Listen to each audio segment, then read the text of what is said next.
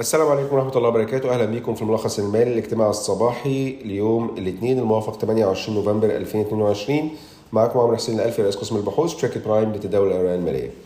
الأخبار النهاردة أخبار يعتبر أخبار بسيطة. العنوان بتاعنا بنتكلم على المناقشات والمداولات. عندنا من ناحية الأخبار ال macro محافظ البنك المركزي ورئيس الوزراء كانوا بيتناقشوا على حول وضع الواردات بالنسبة لمصر. وإزاي ممكن يبقى في مجهودات الفترة القادمة لتوفير عملة أجنبية علشان توفير أيضا الواردات الاستراتيجية وعوامل الإنتاج المختلفة. ده من ناحية، من ناحية تانية مجلس النواب هيناقش خلال اليوم وغدا إن شاء الله مشروع قانون جديد لقانون العمل وهيناقش فيه بعض النقاط المهمة زي الأجازة بتاعة أجازة الوضع وفترات اللي ممكن يتم إخبار بها الشركات قبل الاستقالة وعدد ساعات العمل كحد أقصى والتغيرات أيضا في ارتفاعات رفع الأجور سنويا. ده بالنسبة لأخبار الماكرو. بالنسبة لأخبار الشركات مصر الومنيوم كان في طبعا الفترة الماضية كلام على إن في هزية رأس مال هيتم تمويلها عن طريق استثمار صندوق الاستثمارات العامة السعودي الصندوق السيادي السعودي.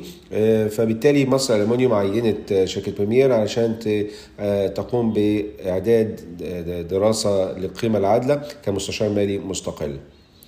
وبأخبار أخرى مساهمين قناة التوكيلات الملاحية. وافقوا على توزيع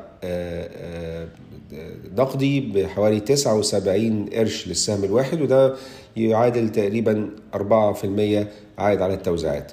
في على جانب آخر في نفس في الجمعية كان المساهمين وافقوا على تعيين رئيس مجلس إدارة جديد وهو الدكتور أحمد عبد الحافظ عبد الوهاب.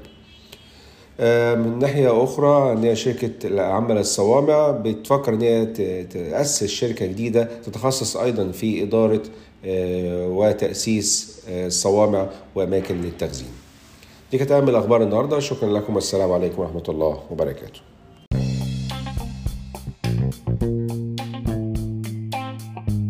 يرجى العلم أن هذا العرض هو لأغراض معرفية فقط. ولا يمكن اعتباره عرض أو توصية شراء أو بيع أو إدارة استثمارات أو خدمات استشارية. ينصح باستشارة مستشارك المالي قبل اتخاذ أي قرار استثماري. الأداء التاريخي ليس مؤشرا يعتمد عليه لتحديد الأداء في المستقبل.